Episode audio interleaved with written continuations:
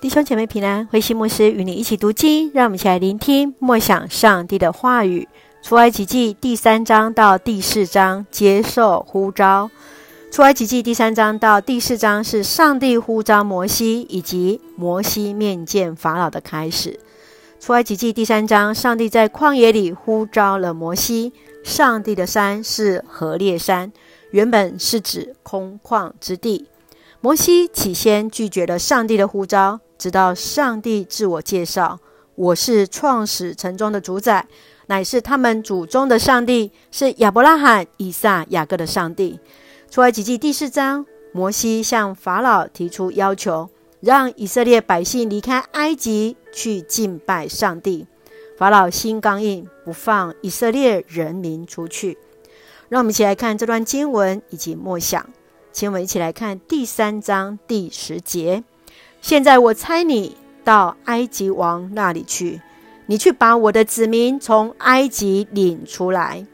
以色列百姓居住在埃及四百年，当受奴役之后，他们向上帝祈求，能够有人带领他们出埃及。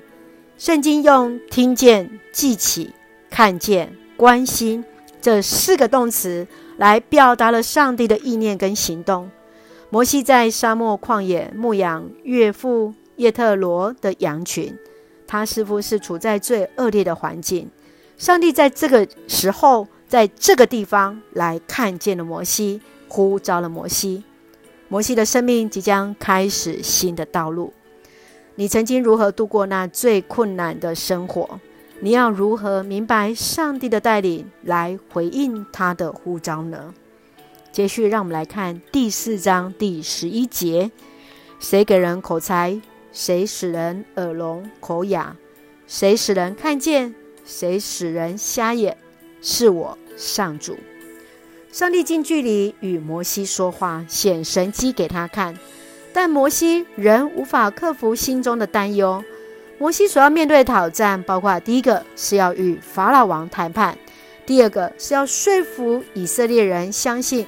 他是上帝所差遣的，这需要谈判和技巧，还有策略，更需要胆量和勇气。四十年的皇家教育，四十年旷野的经历，都是上帝的预备。所欠缺的，上帝都预备了。当你受邀请来参与服事时，是否会找理由来推迟呢？你是否愿意放下自己，完全让主所使用？很多时刻做就对了，欠缺的部分，上帝都会来补足的。愿主来帮助我们，让我们接受神的呼召，勇敢来服侍。